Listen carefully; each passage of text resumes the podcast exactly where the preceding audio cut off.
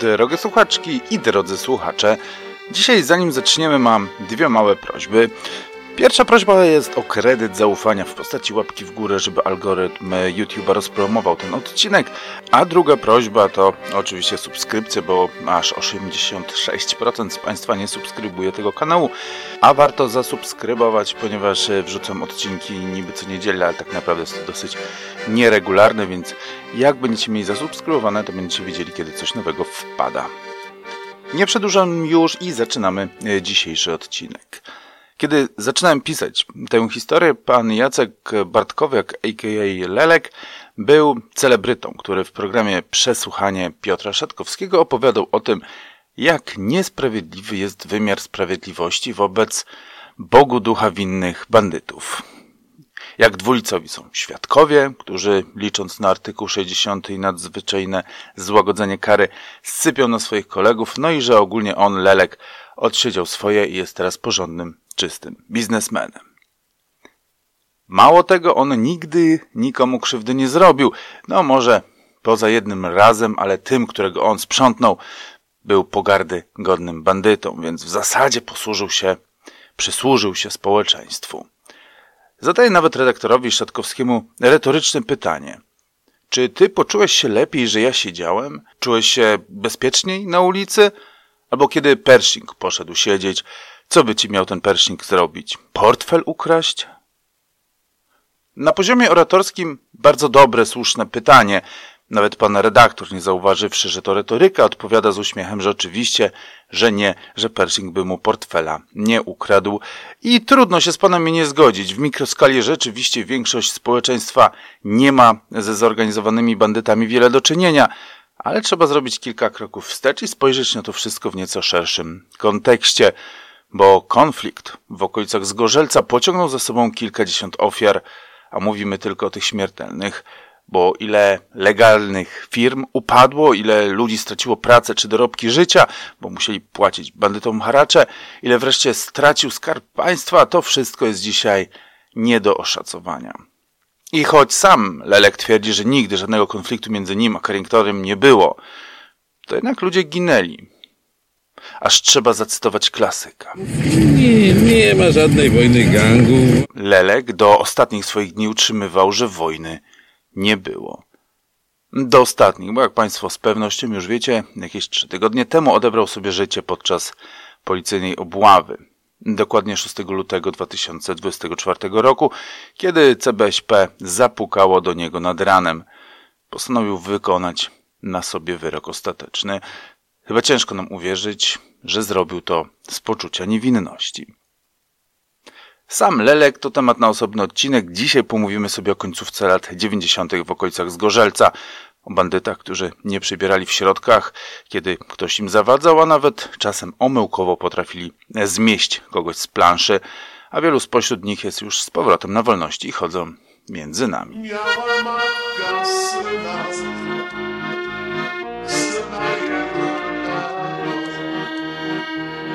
Chciała do nas prowadzić Na paragraf wielot Jeżeli wolność Wolność jest koło nas Nie przyznam wam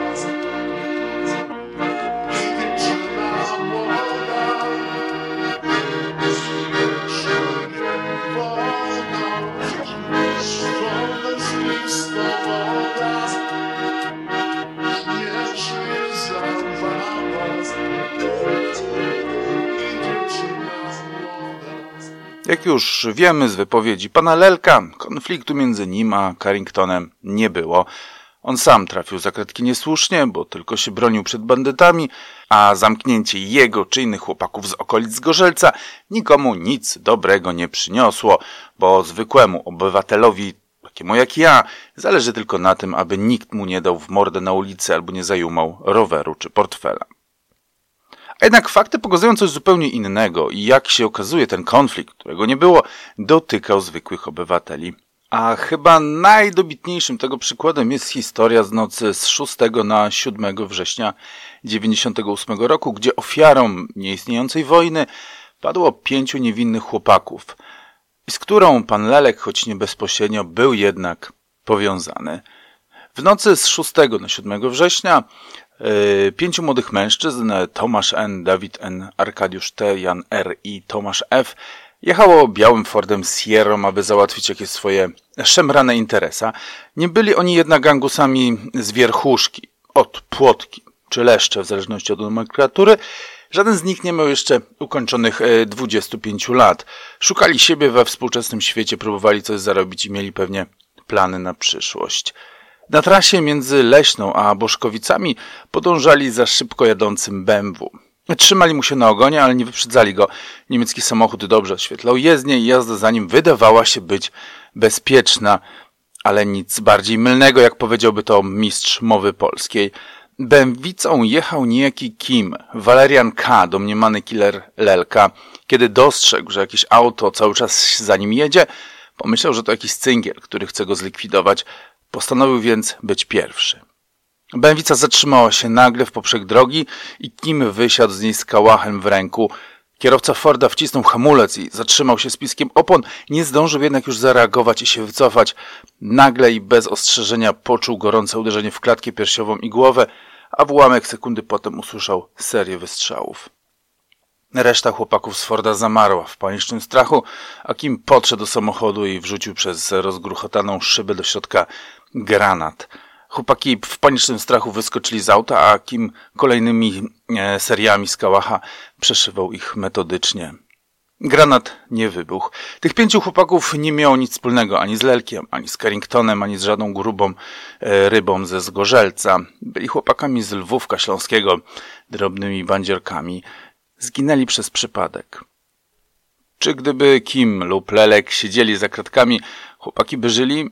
Sami odpowiedzcie sobie Państwo na to pytanie. Jest jeszcze inna wersja opowiadająca o strzelaninie między Boszkowicami a Leśną. Mówi ona o tym, że Walerian K. najpierw pruł z kałacha do kierowcy, a potem wyciągnął czterech pozostałych i każdego z nich odpalał oddzielnie, celując w tył głowy. Ta wersja, choć sensacyjna, jest chyba nieprawdziwa, powstała na skutek fotografii, które mogą Państwo teraz zobaczyć, na której panowie leżą pod autem. Historia o zimnej egzekucji działa lepiej na wyobraźnię niż szał wystraszonego killera, który pruje przed siebie ze strachu, że ktoś na niego poluje i dlatego też prasa wolała pisać o egzekucji. To są jednak szczegóły, które w tej sprawie niewiele zmieniają. Najważniejszym faktem jest, że za spust pociągał Kim, który zajmował się sprzątaniem dla Lelka. Tak przynajmniej zeznaje świadek koronny Dariusz i to samo pisała o nim prasa. Mężczyzna etnicznie był Koreańczykiem, urodził się był w Kirgistanie, który do rozpadu Związku Radzieckiego był jego częścią. Sam jednak uważa się za Rosjanina i w 1998 roku miał też rosyjski paszport. Z zawodu był żołnierzem armii radzieckiej, weteranem z Afganistanu. Był podobno wyszkolonym do zabijania oficerem rosyjskiego specnazu. Gdyby dziś był wolny, mordo z pewnością naszych wschodnich sąsiadów. Na szczęście siedzi z dożywotnim wyrokiem w polskim więzieniu. W okolicach 2012-2013 roku odwiedzili go w kryminale Ewa Ornacka i Piotr Pytlakowski. Chcieli poznać szczegóły tamtej nocy, ale niewiele się dowiedzieli. Jestem Rosjanin i do tego nie najtwardszy, mówił im Kim. 80% ruskich to twardzi ludzie. Nas można ubić, ale nie można upokorzyć. Tutaj każdy widzi we mnie ostatnią swołocz, bo jestem Rosjanin i ubijca. Pan Walerian nie uważa, aby zrobił kiedykolwiek krzywdę komuś niewinnemu. Twierdzi nawet, że nie ubił nikogo, kto nie czyhał na jego życie. Dlatego też w związku z tymi pięcioma chłopakami sumienie ma czyste. Uważał, że i oni chcieli mu zrobić krzywdę. Jechał sobie tej nocy samochodem i zauważył w lusterku, że jakieś inne auto gna za nim.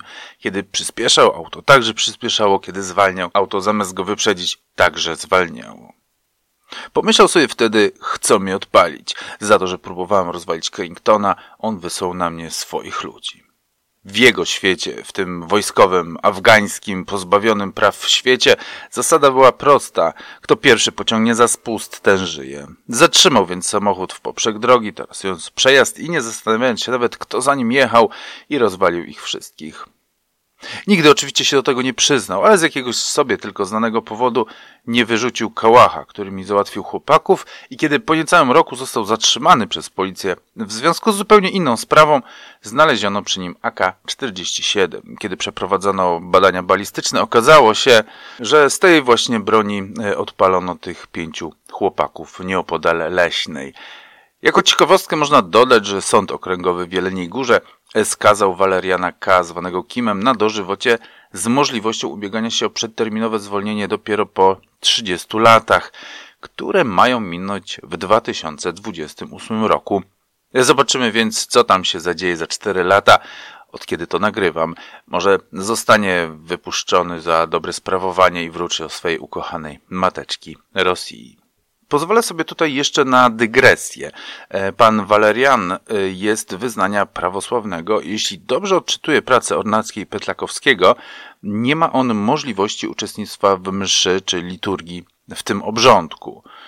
To jest w moim mniemaniu i abstrahując od popełnionych zbrodni, jakieś grube nieporozumienie. Ja rozumiem, że gdyby był wyznawcą latającego potwora spaghetti, ciężko by mu było zorganizować jakąś mszę, ale popów prawosławnych w tym kraju chyba trochę jest, więc ograniczanie dostępu do swojej wiary jest w moim mniemaniu jakąś formą torturowania osadzonego. Trochę wstyd, że coś takiego dzieje się w XXI wieku w środku Europy. Ale wróćmy do nieistniejącego konfliktu między Carringtonem a Lelkiem. Otóż tych pięciu chłopaków, o których przed chwilą wspominałem, nie było przecież jedynymi ofiarami tegoż konfliktu. Posłuchajmy artykułu Mariusza Urbanka z 38 numeru Polityki z września 98 roku. Link naturalnie w opisie. We wrześniu 97 roku we Wleniu próbowano podpalić urząd miejski, gdzie nielegalnie rejestrowano kradzione samochody. W październiku podczas bójki kilkunastu mężczyzn w restauracji Bachus w Karpaczu zginął Ormianin. Dwóch innych zostało ciężko rannych. W listopadzie w Warszawie ujęto dwóch policjantów z Bogatyni konwojujących amfetaminę przemyconą z Czech. W lutym 98 roku w Zgorzelcu nieznani sprawcy zamordowali Austriaka mającego konszachty z rosyjskimi reketierami. Na granicy w Jędrzechowicach Ludwigsztorfie Kazach z dwóch niemieckich celników. W maju zabity został właściciel kantorów centrum Karpacza. Przerażającą sytuację w Jeleniogórskim spotęgowały jeszcze trzy samobójstwa, które popełnili w krótkich odstępach czasu komendanci w Karpaczu, Kowarach i Starej Kamienicy. Owszem, pan Lek ma rację, że portfele nie ginęły, ale niebezpieczeństwo było nieporównywalnie większe. Zacytuję zresztą może ówczesnego komendanta z gorzeleckiej policji podinspektora Wojciecha Pierunka. Gdyby odliczyć przemyt, fałszerstwo na granicy, kradzieże niemieckich samochodów, Zgorzelec byłby bardzo spokojnym miastem. Dopóki nie zaczęto podkładać bomb, zwykli ludzie nie musieli się bać.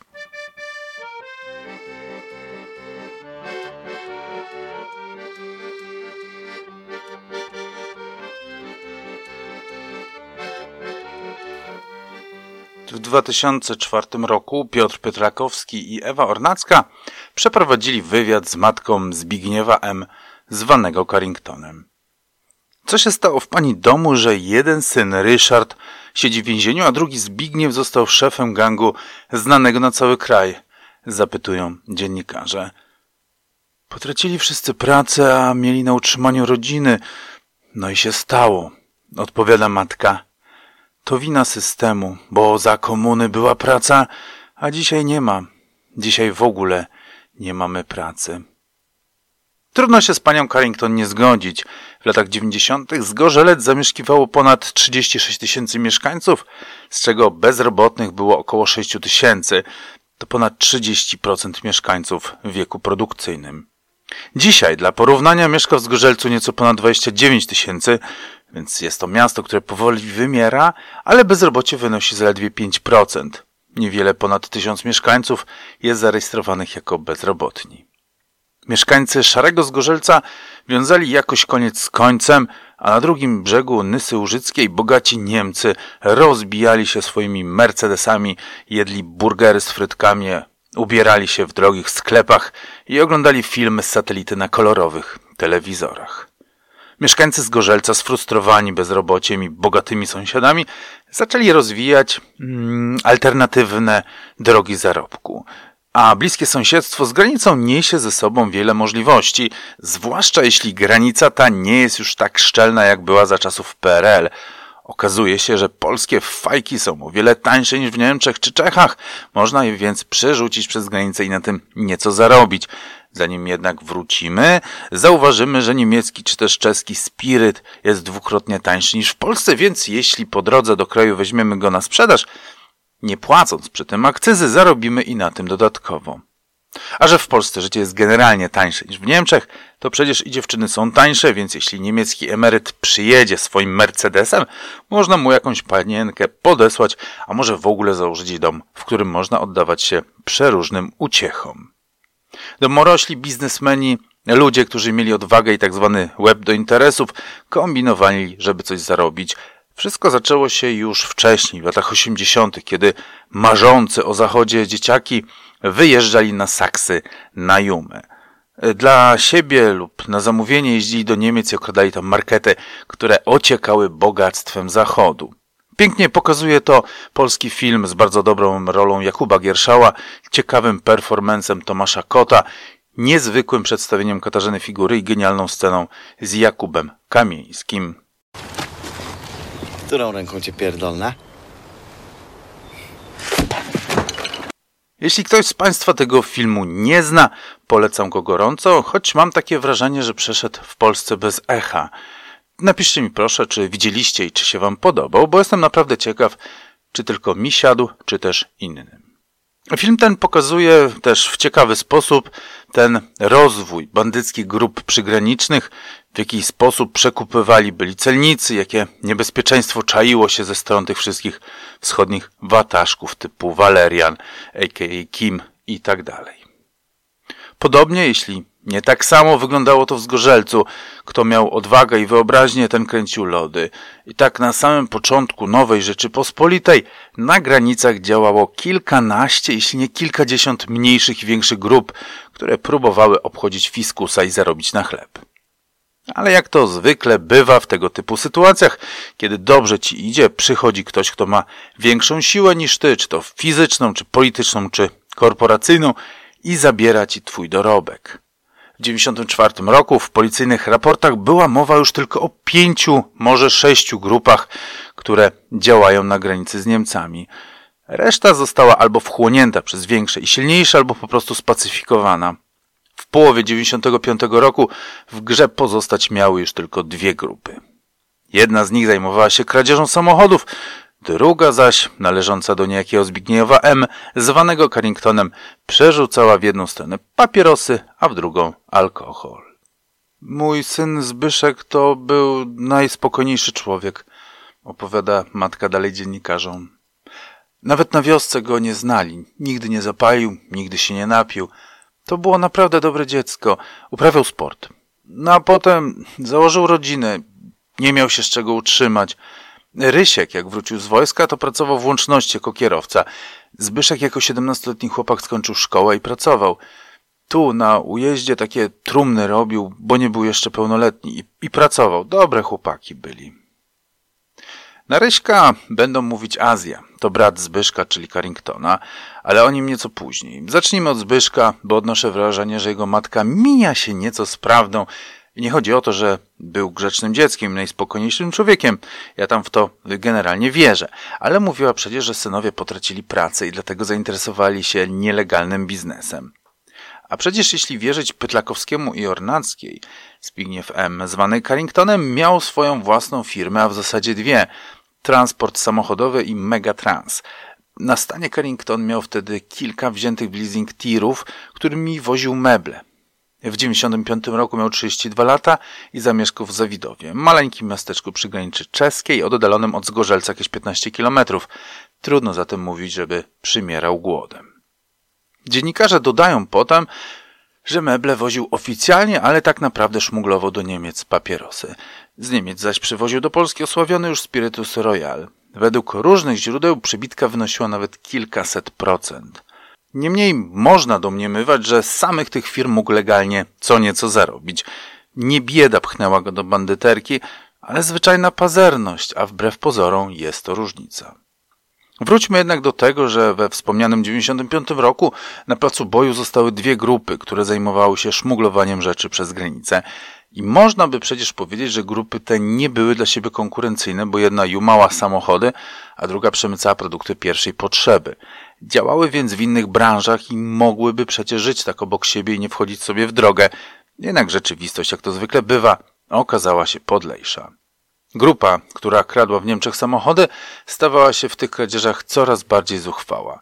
Dochodziło do scenek z GTA i nieraz się zdarzało, że wjeżdżając do Polski złodzieje wbijali się na Hama w graniczne bariery, przełamując je i znikali potem w jakichś lasach, zanim Straż Graniczna zaczęła ich w ogóle ścigać. Samochody przejeżdżały też po torach mostu kolejowego nad Nysą. Suma summarum bezczelność złodziei samochodowych była tak wielka, że uszczelniono granice, a polska i niemiecka policja zaczęły bardziej pilnować okolic przejścia granicznego. Możemy się domyśleć, że dla Carringtona, który przerzucał w tej we w te fajki i gorzałe, większe kontrole na granicy nie były dobre dla interesów.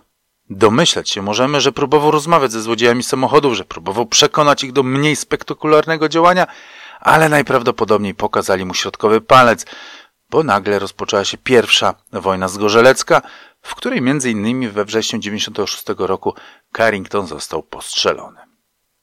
Na szczęście dla niego i pechowo dla szefa konkurencji dość szybko się z tego wylizał i niedługo potem zniknął szef złodziei samochodów, do dzisiaj nie został odnaleziony, to pewnie wtedy chłopaki Carringtona opatentowali ten sposób na pozbywanie się konkurencji. Do piachu na kilka metrów i facet na zawsze znika. I tutaj na scenę wchodzi drugi ze zgorzeleckiego duetu, Jacek Bartkowiak, znany jako Lelek. Z doniesień policyjnych wynika, że to właśnie on przejął biznes samochodowy po zaginionym złodzieju i co warto zaznaczyć, wtedy był ziomkiem Carringtona i ze sobą współpracowali. No i chyba się dogadywali. Gdyby nie znana nam już wszystkim pazerność, ale o tym nieco później zostańmy przy Lelku.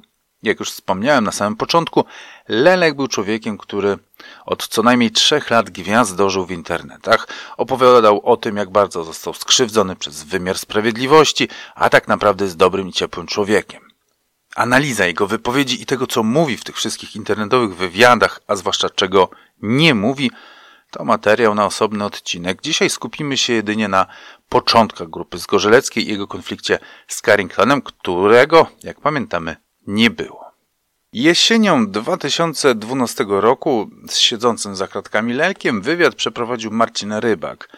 W tym wywiadzie Lelek choć niechętnie zdradza trochę szczegółów ze swoich początków. Możemy się tam dowiedzieć, że Lelek pochodził ze Wschowy, do Zgorzelca miał zatem jakieś 150 km, ale przyjechał tu za głosem serca. W połowie lat 90. Lelek mieszkał w Lubaniu, odległym od Zawidowa o 26 km. Jedna z wersji zakłada, że Lelek kierował siatką w imieniu Carringtona, druga, że prowadził gang na własną rękę. Dość, że przez rok był spokój. Dopiero pod koniec 97 roku zaczęły docierać informacje o konflikcie między panami. Z perspektywy Lelka zresztą on nawet tych samochodów nie kradł. Lata 90. to były złote czasy, opowiadał. Jechało się do Niemiec, kupowało auto, przywoziło do Zgorzelca na ryneczek i sprzedawało ruskim. Było z tysiąc marek górki. Tak się żyło. Ściągnąć auto, nieruchomość kupić niekoniecznie na siebie. Przyznał się także, że szefował grupie przestępczej. Miałem charyzmę. Można być uczciwym bandziorem, wie pan? Jak ludzie zrobili skok, ale jeden drugiego szukał, nie podzielił się, to przychodzili do mnie i prosili Jacek, pomóż. Godziłem ich. Czasem słownie, a czasem to i ręcznie się tłumaczyło. Ale z perspektywy Lelka grupa ta nigdy nie była zbrojna. Nie było żadnych narkotyków, nie było żadnych zleceń zabójczych czy porwów. Oświadczam, nie ma żadnego killera. Killera wymyśliliście wy, dziennikarze. Oraz naturalnie świadkowie koronni. Wspomniałem internetową działalność pana Lelka. Opiera się ona na dwóch filarach. Wybielaniu samego siebie i oczernianiu świadków koronnych, których uważa za osoby zakłamane i niehonorowe, sprzedające dawnych kolegów za pomocą kłamstw. I widać, że ma to przemyślane, a w wywiadach używa wielu mądrych, nietuzinkowych słów. jego pierwszym wywiadzie z panem Szatkowskim, kiedy redaktor przedstawia go z imienia i nazwiska i dodaje pseudonim Lelek, pan Lelek go od razu poprawia. Nie pseudonim, powiedzmy, żeby było neutralnie antroponim. No i już widzimy, że mamy przed sobą elokwentnego mówcę. Przyznam od razu, że ja sam musiałem sięgnąć po słownik, aby dowiedzieć się, czym jest antroponim, bo jako, że nie jestem językoznawcą z wykształcenia, pojęcie to nie było mi znane. A pochodzi ono z onomastyki, czyli nauki, która bada nazwy własne, ich etymologię, ich sposób tworzenia oraz ich rozwój historyczny. I samo pojęcie oznacza po prostu nazwa własna osoby, na przykład imię, nazwisko lub pseudonim. Nie jest to zatem synonim, a raczej szersza grupa słów odnoszących się do nazewnictwa. Niemniej jednak od razu w pierwszym zdaniu pan Lalek przedstawia się widzom jako osoba oczytana i o bogatym, wręcz bizantyjskim słownictwie. Ale ten wywiad, jak już napomknąłem, to materiał na zupełnie inny odcinek, materiał o retoryce, zabawą pojęciami, przeinaczaniem logiki, etc. Dzisiaj skupmy się jedynie na tym, że Lelek cały czas w tym wywiadzie, zresztą nie tylko w nim, podkreśla, jak niesprawiedliwą, niehonorową i zauganą jest instytucja świadka koronnego, a zwłaszcza tak zwanego małego świadka opartego na e, artykule 60 paragraf 3 kodeksu karnego. Podejrzewać możemy, że jego niechęć do tej instytucji, poza tym, że Lelek był honorowym i prawilnym gangsterem, wywodzi się z tego, że on sam poszedł siedzieć głównie na podstawie zeznań świadków koronnych. Nie trzeba Państwu chyba przypominać, że pod koniec lat 90. była to w zasadzie jedyna skuteczna broń wymiaru sprawiedliwości przeciwko bosom zorganizowanych grup przestępczych. I choć sam Lelek uważa, że zeznający przeciwko niemu świadkowie niczego nie wiedzieli, o niczym nie słyszeli tak naprawdę go pomówili, to my jednak zaufajmy sądowi, który wziął te zeznania za wiarygodne i także za takie będziemy je uważać. Zwłaszcza, że Lelek nigdy nie opowiedział alternatywnej wersji swojej historii. Jego wywiady można streścić do tego, że nie było tak, jak mówią media i świadkowie, ale nie powiem, jak było naprawdę. Posłuchajmy zatem Ireneusza G., jednego ze świadków koronnych, którzy zeznawali przeciwko Lelkowi, aby poznać jego organizację. Członkowie grupy w sposób hierarchiczny podporządkowani byli Lelkowi, który sprawował władzę niepodzielną. Podejmował wszystkie kluczowe decyzje. Aprobował lub nie nasze propozycje wykonywania wszelkich poważniejszych przestępstw. Nagradzał i karał. Oczekiwał bezwzględnego posłuszeństwa, lojalności i pieniędzy uzyskanych z działalności przestępczej. W przypadku konfliktów między członkami grupy istniał zakaz informowania o tym organów ścigania bądź szukania odwetu poprzez wykorzystanie członków innych grup przestępczych. Lelek organizował spotkania skłóconych i nakazywał im właściwy, jego zdaniem, sposób pogodzenia się i zażegnania konfliktu. Od jego decyzji nie było odwołania.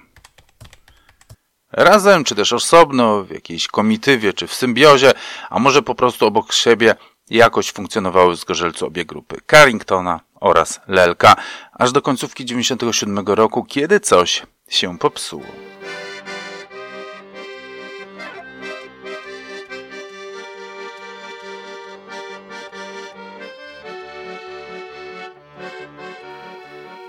Od zarania naszej cywilizacji, od czasów Homera, są dwa powody, dla których wywołuje się wojnę: kobieta lub religia. Prawda jest jednak taka, że są to tylko dwie wymówki, bo powód jest zawsze tylko jeden władza. A jej zapalnikiem jest naturalnie zachłanność, pazerność, chciwość, czy jak to nazwiemy. Świadek korony Dariusz, którego przepytywali w swojej książce o tym samym tytule Państwo Szulcowie, opisał powód powstania tej niezgody następująco. Tak naprawdę konflikt pomiędzy Carringtonem a Lelkiem dotyczył tylko kasy. Carrington zarabiał ogromne pieniądze i każdy chciał mieć zysk. A tacy ludzie jak Lelek chcieli tylko dużego zysku, nie interesowało ich nic innego. W tamtym czasie jeździli Mercedesami i Lexusami, a pozostali to nawet nie wiedzieli, że takie marki w ogóle istnieją. Oni mieli kasy w chuj, ale tu chodziło o zwykłą pazerność. Znakomita większość państwa, jeśli nie wszyscy znacie zarzewie tego konfliktu, którym był most techniczny w Sękowicach pod Gubinem. Na wszelki wypadek jednak przypomnę o co chodziło. Otóż na początku 1997 roku zaczęto budować przejście graniczne Gubinek pod Gubinem, a konkretnie przeprawę mostową przez Nysę. W tle fotografie z tego miejsca, które znalazłem na stronie Gubin Nasze Miasto.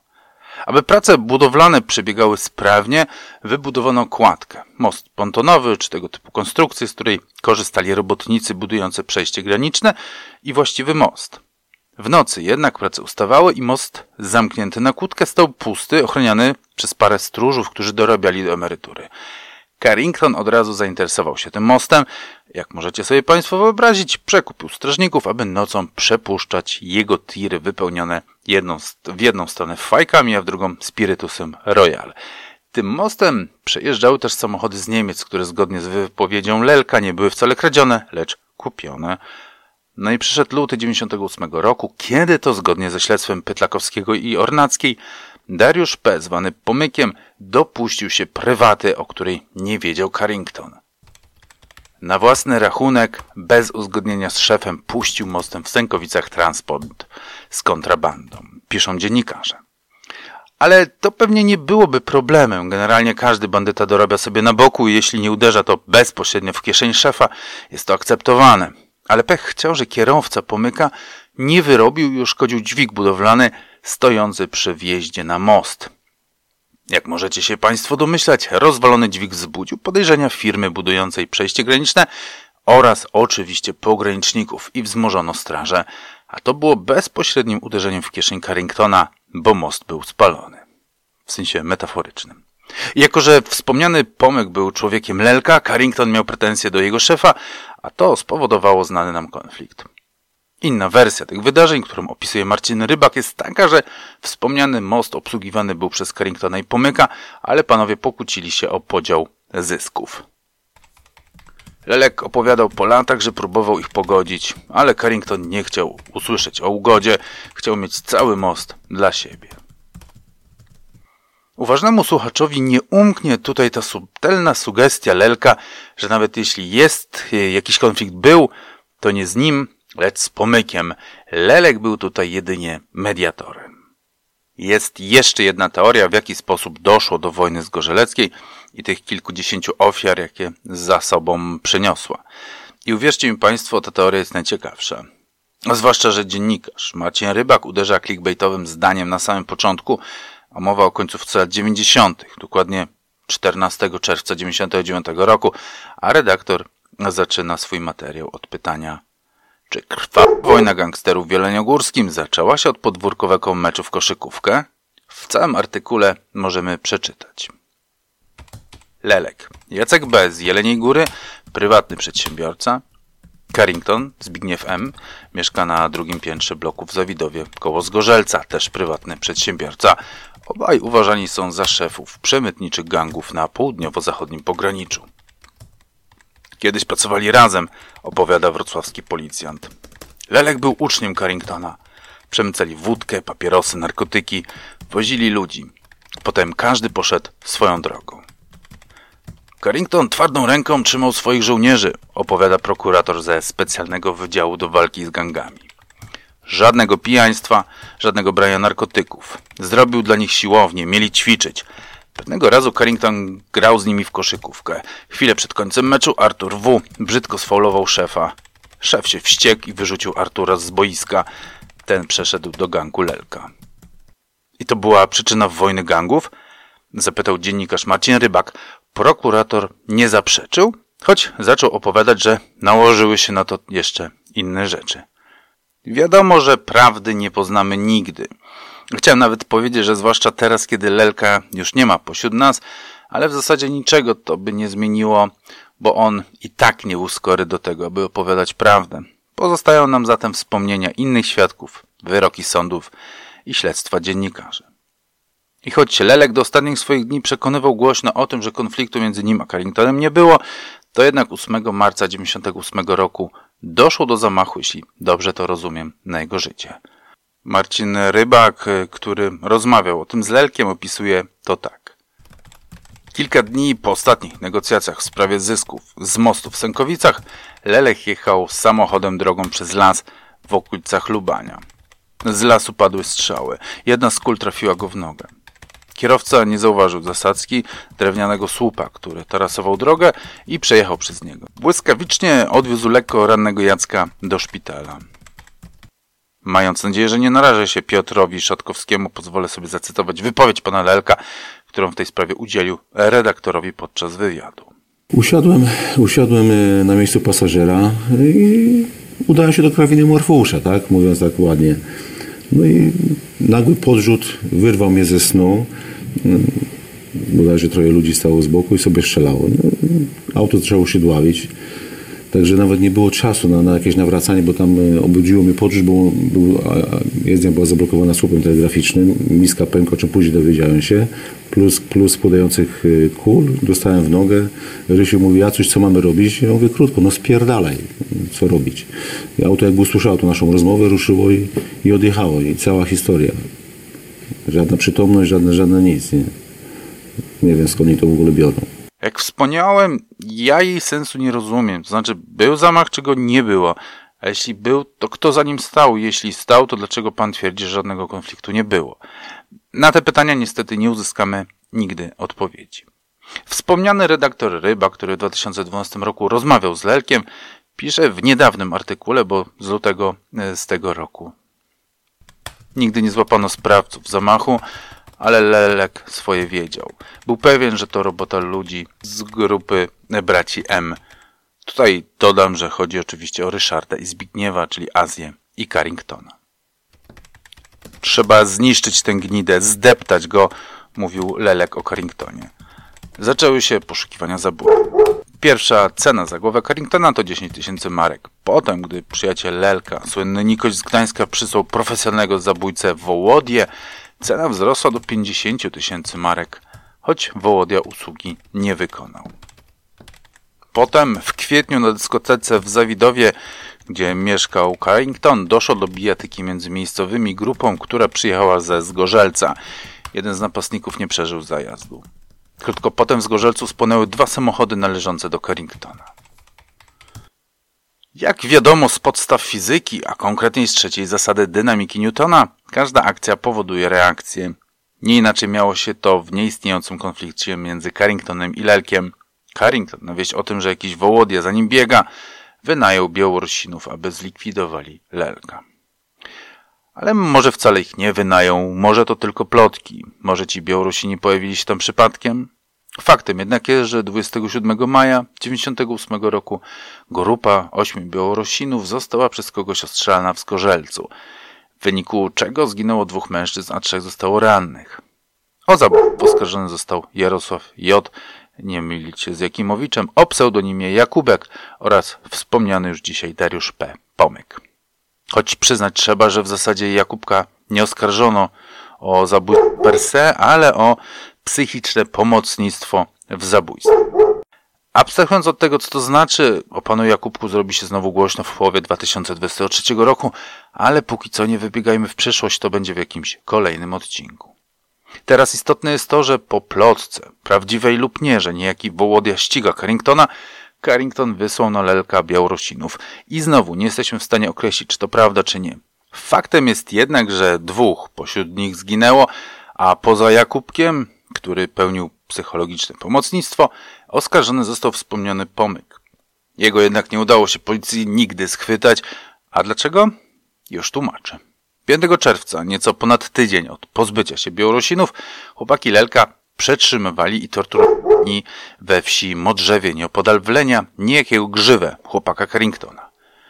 Wrzucili go do bagażnika czerwonego Alfa Romeo i wywieźli do opuszczonego domu, w którym przed wojną był pensjonat.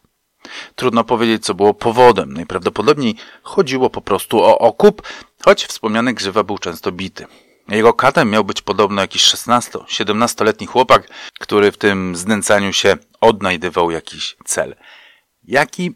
Tego nigdy się nie dowiemy, bo zginął szybko, dostając serię w plecy, podobno od samego Carringtona. No właśnie, kiedy Carrington się dowiedział, że jego chłopak został porwany, od razu zorganizował akcję odwetową. Świadek koronny Dariusz tak to opisuje. To była egzekucja. Nie można tego inaczej nazwać. Jeden z ludzi Lelka, który mieszkał pod Zgorzelcem, zdradził, gdzie przetrzymują grzywę. Pojechali tam Carrington, Ślepy jeszcze dwóch. Jechali tam oczywiście z zamiarem odbicia grzywy, ale też zabić wszystkich pozostałych, których spotkają na miejscu. Nie było nawet innej opcji. Co więcej, ten podkupiony człowiek przekazał im, że konkretnie tego dnia na miejscu będą Pomyk i Jakubek i nawet sam Lelek. Jeśli wierzyć świadkowi Dariuszowi, Carrington jechał tam nie tylko odbić grzywę, ale przy okazji pozbyć się swojego arcywroga, z którym jak wiadomo żadnego konfliktu nie było. Kiedy dotarli do Modrzewi, było tam tylko dwóch. Według innych wersji trzech chłopaków, wśród nich ten młody dręczyciel. Na początku ich nie zabili, tylko skrępowali i czekali na pozostałych. Po jakimś czasie przyjechali wreszcie Pomyk i Jakubek. Według jednej z wersji chłopaki przyjechali z rozkazu Lelka, aby jednak wypuścić grzywę, Odstawili samochód w pobliskiej szopie, aby nie zwracać na siebie uwagi, a wtedy wyskoczył jeden z chłopaków Carringtona i zaczął do nich pruć. Trafił pomyka w plecy, a Jakubek zdążył umknąć. Z ciekawostek ujawniono, że w Modrzewiach użyto tej samej broni, z której strzelano do Lelka w marcu 98 roku. Sam Jakubek, któremu udało się uciec, opowiadał o tych wydarzeniach redaktorowi Pytlakowskiemu tak. Zawiozłem pomyka na miejsce, a okazało się, że tam jest jakaś rzeź. Byłem na tyle daleko, że mogłem uciec i wszystko. Więcej nic nie wiem o tej sprawie. Kto atakował? dopytywał Pytlakowski. Nie wiem, odparł Jakubek. Widziałem tylko dwóch zamaskowanych ludzi. A jaka była przyczyna tej strzelaniny w Modrzewiu? Nie wiem. Naprawdę nie wiem. Przyciśnięty przez Pytlakowskiego, że przecież tam przetrzymywany był porwany grzywa, Jakubek niechętnie odpowiada, że może jest jakaś w tym prawda – z tego co wiem, Grzywa był rzeczywiście porwany. Przez kogo? Nie wiem, przez kogoś, kto go nie lubił. A były podstawy, żeby go nie lubić? Nie wiem. Ja z tym człowiekiem też nie miałem zbytnio kontaktu. To żaden mój kolega nie był. Wiem tyle, co pan mówił z gazet, z plotek w mieście, nic poza tym. Chyba nie zaskakuje nas ta tak częsta postawa tych bandytów, którzy znajdowali się w centrum wydarzeń, a kiedy dochodzi co do czego, to niczego nie widzieli i o niczym nie wiedzą. Tak czy inaczej, Jakubek uciekł, pozostawiając pomyka na pastwę Carringtonów. Warto może wspomnieć, że przez lata znajdowali się tacy, którzy to jego właśnie podejrzewali o to, że sprzedał kolegów Carringtonowi, ale z tego co się orientuje, ta plotka nie znalazła potwierdzenia. Świadek Dariusz opowiada jeszcze, że pomyka wprawdzie postrzelono, ale nieśmiertelnie. Zostawiono go Carringtonowi do wykończenia. Sam chciał to zrobić, bo wyjątkowo nienawidził pomyka opowiada świadek Dariusz. Potem ciało wrzucili do studni. Jakubek, widząc co się dzieje, zaczął uciekać. Ostrzeliwał go ślepy, ale nie trafił. Ostatniego gościa wzięli ze sobą do lasu. W sumie nie wiadomo po co. Potem opowiadali jeszcze, że facet miał jaja, bo im się stawiał. Mówił, że dalej nie jedzie. Nie musiał. Zastrzelili go tam, gdzie stał. Mieli czekać jeszcze na Lelka, ale z jakiegoś powodu nie przyjechał. Tymczasem Jakubek zgłosił się na policję. Nie wiem, co dokładnie zeznał, ale chyba tylko tyle, że było zabójstwo.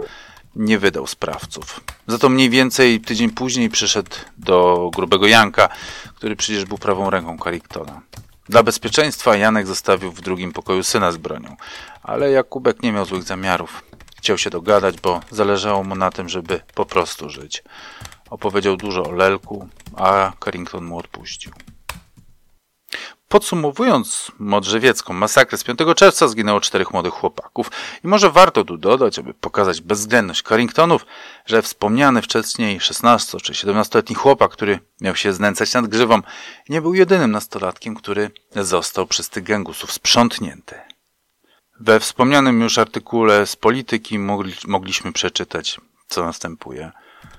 5 czerwca we wsi Modrzew koło Wlenia zginęło czterech złodziei samochodów kojarzonych z Lelkiem.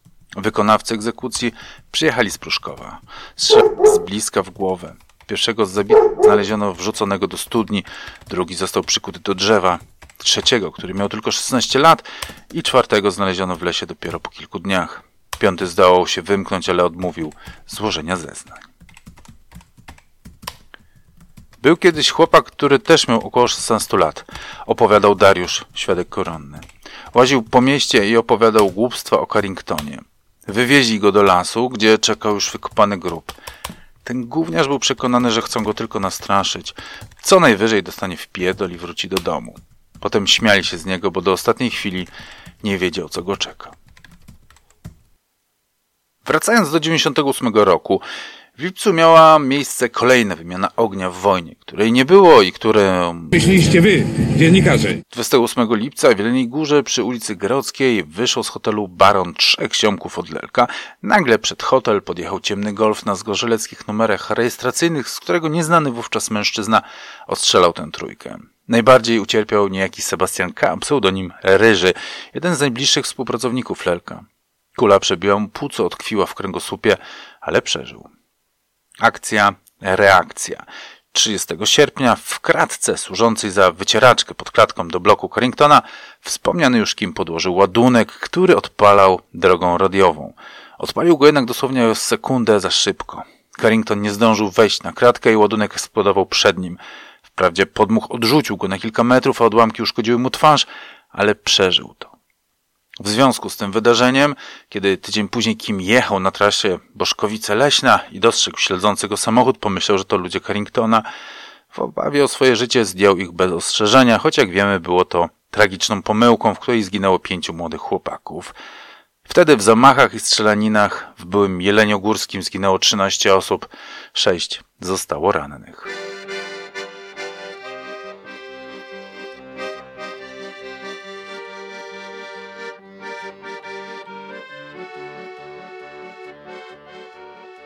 Kiedy kratka pod klatką schodową do bloku Carringtona eksplodowała, Carrington pomyślał, że to już koniec.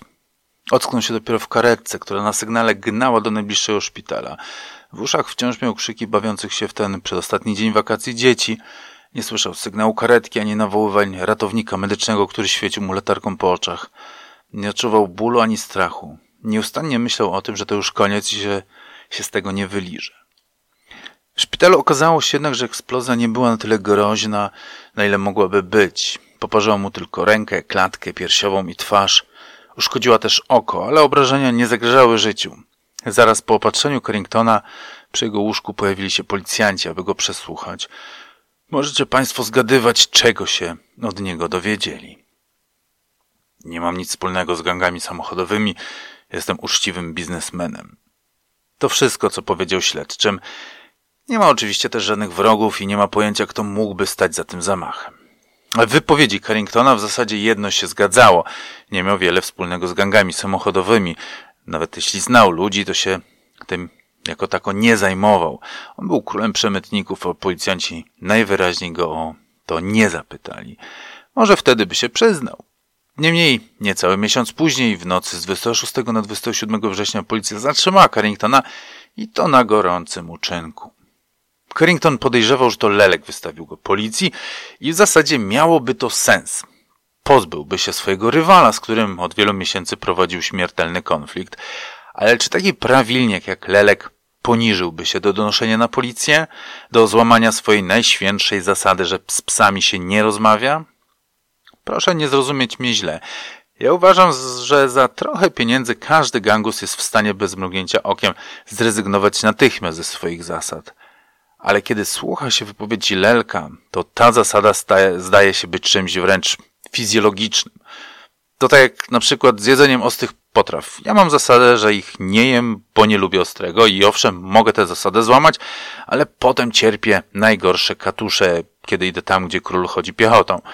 Dlatego tej zasady staram się nie łamać i podejrzewam, że podobnie miał Lelek. Gdyby sprzedał Carringtona policji, nie mógłby sobie spojrzeć w oczy, czułby się upodlony. Jest jeszcze jeden argument za tym, że Lelek tego raczej nie zrobił, a nawet sugerujący, że to Carrington sam na siebie złożył donos. Ale o tym za chwilę. Najpierw opowiemy sobie, jak to było. Nocą z 26 na 27 września 1998 roku policja dostała powiadomienie, że przez most techniczny w Sękowicach pod Gubinem wdarł się do Polski w zależności od wersji dwa lub cztery tiry. Policja i Straż Graniczna informowała, że dwóch pograniczników usiłowało powstrzymać tiry, ale przestępcy napadli na nich i zebrali im broń. Jak wiemy, pogranicznicy byli tak naprawdę na pasku Carringtona.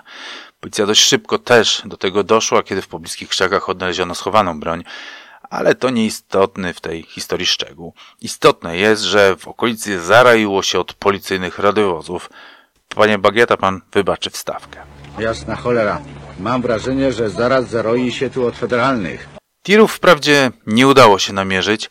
rozpłynęły się gdzieś po lasach, ale zatrzymano dwóch mężczyzn podróżujących w okolicy samochodem osobowym.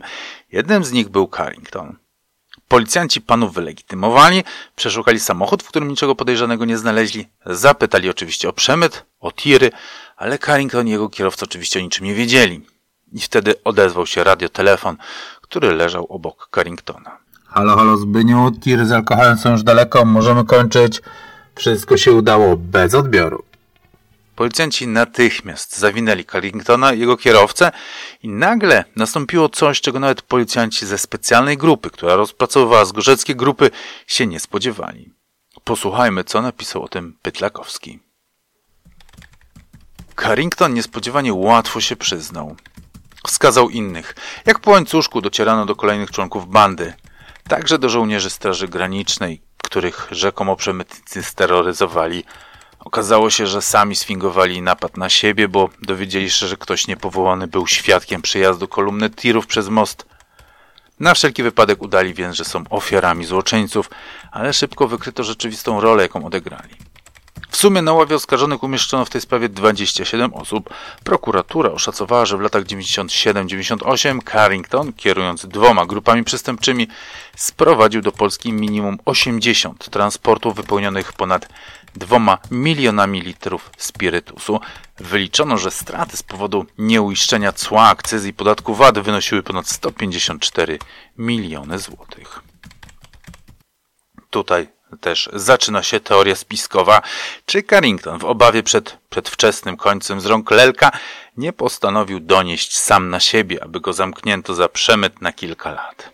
Piotr Petlakowski pisze o 8 latach więzienia, dzisiejszy kodeks karny mówi o pięciu. Tak czy inaczej, gdyby Carrington bał się likwidacji, jedna i druga opcja byłyby przecież do przyjęcia. Kto wie, czy nie wyszedłby wcześniej za dobre sprawowanie. Ja w tej teorii widzę jedną lukę.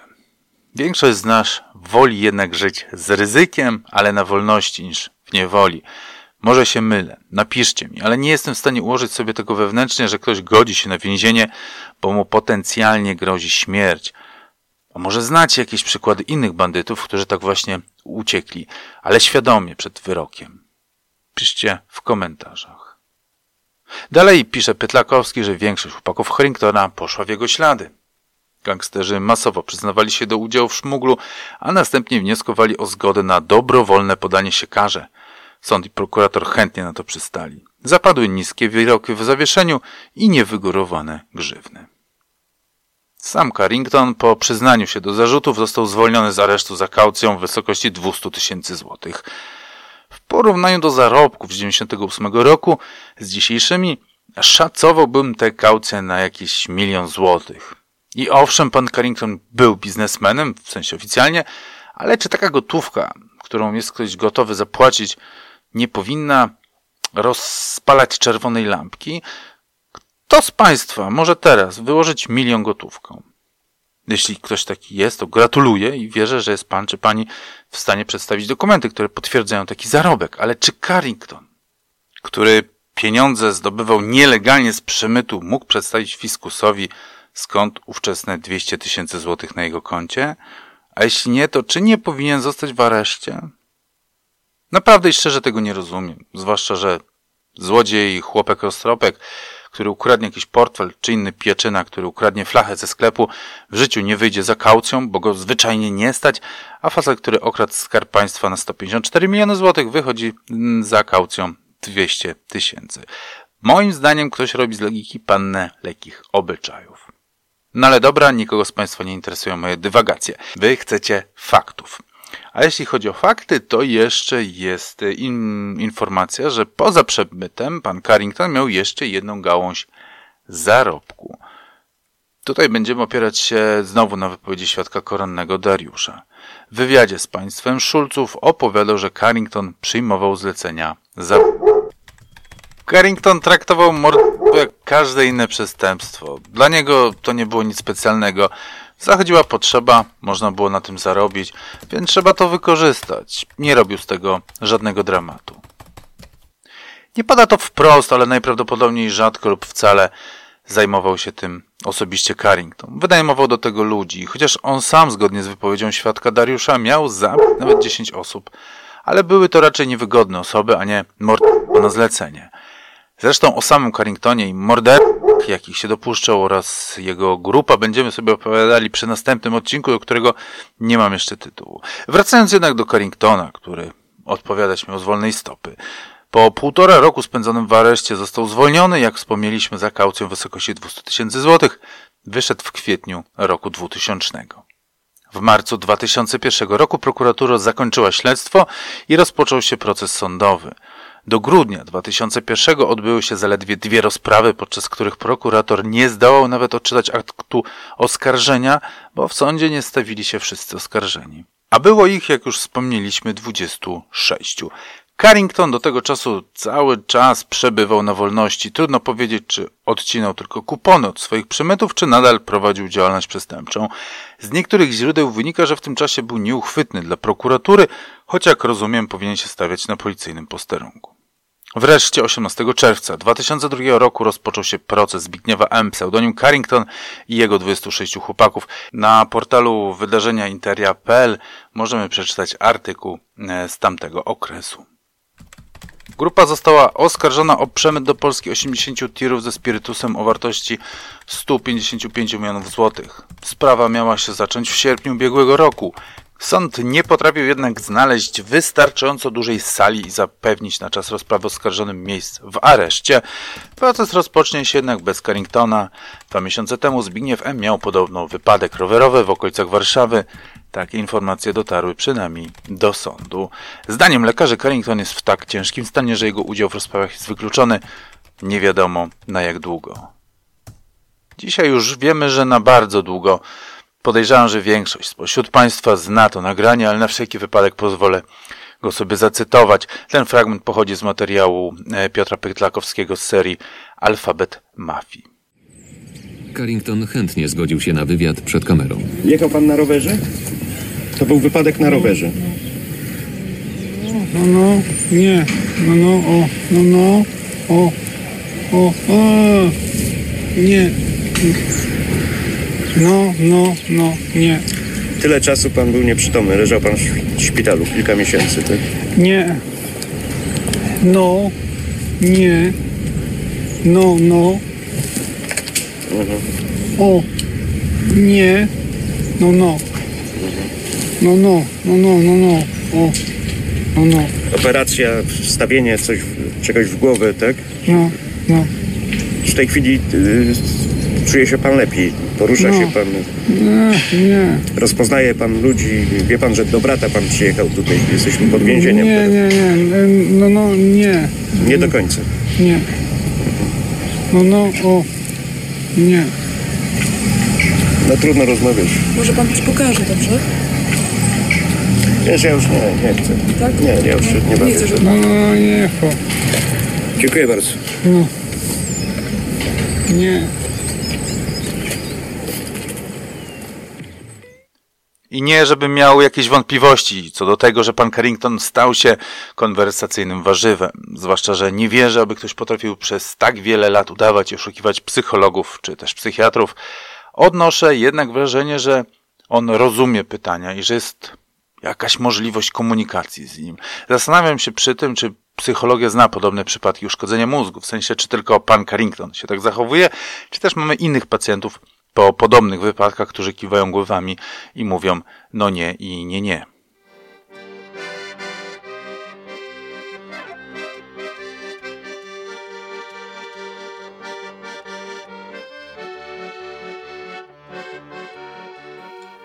Opowiadając o Lelku, zacznijmy od jego wywiadu dla Piotra Szatkowskiego na kolanek Kryminalna Polska. Po ostatnich, y, że tak powiem, zawirowaniach wokół mojej osoby, gdzie ponownie trafiłem mur egzekutywy, y, postanowiłem to zmienić i dlatego zgodziłem się na ten wywiad, ponieważ y, pisząc o mnie na przykład tam jest taka cały czas parza, taka fraza, że skazany za, skazany za zabójstwo, czy zlecenie zabójstwa na 15 lat, ale nikt już nie dodaje, że człowiek, który mnie pomówił, udusił tego człowieka, został przez tego człowieka postrzelony, a człowiek uduszony, ten pasza, y, zabił dwoje ludzi, o których wiemy, dwoje postrzelił, którzy przeżyli przez przypadek. Y, no i to był płatny serca, tak? No, nikt już społeczeństwu tego nie mówi. A to ma zupełnie inny wydźwięk. Jeżeli się mówi za człowieka, ale kogo? Tak, Przyjdzie ktoś normalny, tak, z ulicy powie tak, mamy do, do, do Jacka pretensje, bo coś tam zrobił. No, takiej osoby nigdy nie było, nie ma. Dlatego mówię, zgodziłem się, żeby powiedzieć troszeczkę więcej. Czy pan Jacek Łatkowiak powiedział coś więcej? To omówimy sobie przy innym odcinku, kiedy będziemy analizować wszystkie jego wywiady. Teraz skupmy się na samym Paszy, o którego zabójstwo, czy też jego zlecenie został oskarżony i osądzony Lelek. Szczerze powiedziawszy, nie znalazłem żadnych artykułów, zwłaszcza z tamtego okresu, które nie podkreślałyby tego, że Pasza był płatnym mordercą. Wyborcza w grudniu 2002 roku pisała na przykład 2 lipca 1999 w ręce Warczyka wpadł Pasza, ukraiński płatny zabójca. Po kilkugodzinnych torturach Warczyk udusił go stalową linką. Ciało zakopał w lesie. Na wirtualnej Polsce możemy przeczytać artykuł z 2003 roku, w którym pada zdanie Gangsterom zarzuca się także zabójstwa płatnego mordercy z Ukrainy o pseudonimie Pasza. Więc chyba nie do końca jest prawdą, że robiono z Lelka mordercę, ale taka żonglerka faktami była dla niego bardzo charakterystyczna. On potrafił tak czarować słowami, że jeśli nie ma się przed sobą faktów, to człowiek jest mu w stanie uwierzyć. I przyznam się Państwu, że kiedy ostatnimi laty słuchałem jego wywiadów z panem Szatkowskim, to chciałem mu wierzyć. Ba, wierzyłem mu nawet. Bo przecież elokwencji odmówić mu nie można. Marcin Rybak w ostatnim artykule wspomina go następująco. Podczas naszego spotkania w 2012 roku nie przypominał typowego gangstera. Chciał rozmawiać o życiu, o filozofii, fizyce kwantowej. Stawał łacińskie sentencje i opowiadał, jak pomaga w resocjalizowaniu więźniów. I to jest ten lelek, którego poznałem w internecie, a jednak za takie rzeczy nie zamykają w kryminale. I przecież ktoś, tak fajny jak lelek, jeśli nie ma sznura na gardle, nie popełnia samobójstwa, kiedy pod drzwiami pojawiają się policjanci. Więc może coś z medialnej historii jest jednak prawdą? Wróćmy do Jeleniej Góry, do lipca 98 roku. Pod hotelem Baron pojawia się ciemny Volkswagen i ktoś pruje w stronę Ryżego jego dwóch kolegów. Wykonawcą tego zlecenia, bo było to zlecenie, był niejaki Aleksander J., zwany Paszą, pochodzący z Ukrainy. Świadek Dariusz opisuje go bardzo dokładnie. Niemal wszystkie egzekucje zlecenia na zewnątrz grupy realizowali Pasza i jego ludzie. To był swego rodzaju człowiek instytucja, bo nigdy nie zabił sam. Początkowo było ich trzech. Pasza, Andrii jeszcze taki trzeci, którego imienia teraz nie pamiętam. Zresztą oni go potem zabili, ale nie wiem z jakiego powodu. Przy zleceniach zazwyczaj działali we dwóch. Strzelał albo jeden, albo drugi. Na przykład podczas zamachu na Ryżego Pasza prowadził samochód, a strzelał Andrzej. W każdym razie wszystko przypisywano Paszy, bo to on pokazywał twarz, załatwiał wszystkie sprawy związane ze zleceniami. Ogólnie nie był takim przeciętnym killerem, lecz zawodowcem. Lubił to, co robił i robił to dobrze, bo nie miał skrupułów. Z drugiej strony, opowiada dalej świadek Dariusz, trzy lata wcześniej razem próbowali zabić Lelka. Pasza długo na niego polował, kilka razy chciał podejść do tego morderstwa. Potem układy się pozmieniały i Pasza pracował dla wszystkich, nawet dla Lelka. Zanim jednak dotrzemy do zlikwidowania Paszy, przyjrzyjmy się jego Siriculum Vitae, przynajmniej pobieżnie, bo jest o czym mówić. To on, pisze Patryk Schulz, Wigilię 24 grudnia 1997 roku pod zgierską pizzerią Trio zastrzelił jednego z bossów łódzkiej ośmiorniczy Ireneusza J., pseudonim Gruby Irek. Zlecenie wydali inni szefowie tego gangu. Ponoć pocisk specjalnie spiłowano, bo zadał jak najwięcej obrażeń. Co ciekawe, święta były jedynym momentem, kiedy gruby Irek zwalniał swoich ochroniarzy do domu i nie nosił kamizelki kuloodpornej. Jest też plotka mówiąca o tym, że Pasza stał za zlikwidowaniem Nikosia. O tym już opowiadałem, wrzucę wam link tutaj w opisie. Dwóch sprawców pasowało do modelu działania Paszy, pisze Schulz dalej, bo zawsze pracował on z pomocnikiem, Andrzejem. Taki scenariusz zabójstwa Nikosia zakładał, że zlecenie wyszło ze strony grupy pruszkowskiej i łódzkiej ośmiornicy. Ta pierwsza miała Nikosiowi za złe, że Nikoś współpracował z łomińskimi gangsterami, druga, że przeciwstawił się porwaniu biznesmena spod Opoczna. Pieniądze na zlecenie przekazały podobno gangi z trzego kraju, w tym Carrington. Ale wiecie Państwo doskonale, że każdy ma swoją opowieść i swoją historię. Pomówmy dalej o historii Aleksandra J., zwanego Paszą. Był lipiec 99 roku. Jak wspomniał świadek Dariusz, Pasza polował na Lelkę i kilka razy nieudolnie próbował go sprzątnąć. Lek mu tego nigdy nie wybaczył. Kiedy nadarzyła się okazja, wystawił go niejakiemu Markowi W., cynglowi z łódzkiej ośmiornicy. Lelek zadzwonił do Paszy z informacją, że ma dla niego zlecenie. Mieli się spotkać w lesie pod Łowiczem, jednak zamiast Lelka na miejscu byli członkowie łódzkiej ośmiornicy. Z Markiem W. na czele skuli Paszę, zawieźli go w głąb lasu i tam tortur. Ostatecznie Marek zarzucił Paszy garotę na szyję. Jedna z plotek mówi, że Pasza prosił, aby go zastrzelić, ale Marek nie chciał się na to zgodzić. Miał Paszy za złe, że ten go kilka lat wcześniej postrzelił. Niecałe trzy lata później Lelka zatrzymała policja we Wrocławiu pod zarzutem kierowania grupą przestępczą. Po długiej rozprawie sądowej zapadł wreszcie 15 marca 2007 roku wyrok skazujący. Lelek tłumaczył, że padł ofiarą spisku Centralnego Biura Śledczego i Prokuratury. Jelniogórski sąd, jak możemy się domyślać, nie podzielał tej opinii. Sąd dodatkowo zaostrzył karę, zastrzegając, że o przedterminowe zwolnienie Jacek B. będzie mógł się starać dopiero po 13 latach, dodaje Zgorzelec nasze miasto. Co ciekawe, zwłaszcza w zestawieniu z cytowanym oburzeniem Lelka, że prasa zrobiła z niego zabójcę, on przecież zlecił posprzątanie paszy, czyli płatnego mordercy, jednak w wyroku sądu nie znalazłem wzmianki o paszy. Jacek B., zwany Lelkiem, skazany został za kilka przestępstw, wśród nich dwukrotne zlecenie w 1998 roku zabójstwa Carringtona, zorganizowanie napadu w Łagowie, w którym łupem bandytów padło 170 tysięcy złotych, w 1993 roku wypuścił, wpuścił do obiegu 8 tysięcy sfałszowanych dolarów amerykańskich oraz udział w brutalnym gwałcie na dwóch pracownicach seksualnych. Kobiety zmusił do współżycia, grożąc im rozbitą butelką. Przyjdzie ktoś normalny, tak, z ulicy powie tak, mamy do, do, do Jacka pretensje, bo coś tam zrobił. No, takiej osoby nigdy nie było, nie ma. Czy powiedz, czy ty się poczułeś lepiej, że ja siedziałem? Nie. Bezpiecznie na ulicy? Nie. Nie wiem, może operator się poczuł lepiej, ale... Kiwa, że też, że nie. Nie, no, no to... Ale może te panie poczuły się lepiej. Może ich znajomi i rodziny poczuły się lepiej. Wspomniany już Marcin Rybak pisze wprawdzie w niedawnym artykule, że zlecenie zabójstwa Paszy to jedno z przestępstw, za które Lelek odsiadywał 15 lat więzienia oraz że miejsce ukrycia ciała wskazywał potem Marek W., gdy przyznał się do morderstwa i wsypał Lelka jako zleceniodawcę, ale nie do końca udało mi się tego potwierdzić. Lelek wyszedł z więzienia na wolność w 2016 roku. Wyszedł po raz pierwszy, bo w 2019 znowu go zamknięto, tym razem za udział w grupie podatkowych oszustw. Wyszedł znowu jakoś błyskawicznie, ale śledztwo się toczyło. Po drodze zagrał w filmie Konrada Niewolskiego Asymetria, wcielił się w rolę adwokata czy prokuratora. Nie widziałem jeszcze tego filmu, ale muszę nadrobić. I pytanie do Państwa, czy jesteście zainteresowani recenzją? Bo kilka urywków widziałem i mam dziwne wrażenie, że to raczej nic dobrego. W międzyczasie Zaczął też Lelek udzielać się w internecie i opowiadać o tym, jak ciężkie i niesprawiedliwe jest życie gangstera. Jak już wspominałem, będę chciał zrobić dogłębną analizę jego wywiadów. W związku z tym przypominam i zachęcam oczywiście do subskrybowania, żeby Państwu to nie umknęło. Historia Lelka kończy się 6 lutego 2024 roku.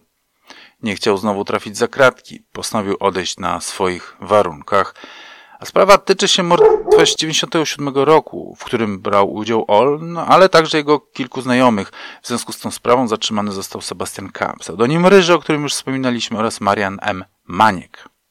Pewne sprawy się nie przedawniają i chyba dobrze. Zwłaszcza, że technologia, jaką dysponuje dziś policja, jest coraz lepsza i wychodzi na to, że Sprawy zgorzeleckie, które teoretycznie zakończyły się na początku lat 2000, cały czas jeszcze są badane. Ale o tym opowiemy sobie już przy okazji jakiegoś następnego odcinka. Póki co dziękuję Państwu za uwagę, zachęcam do komentowania, lajkowania i subskrybowania. No i życzę Państwu miłego tygodnia. Do usłyszenia następnym razem. Pa!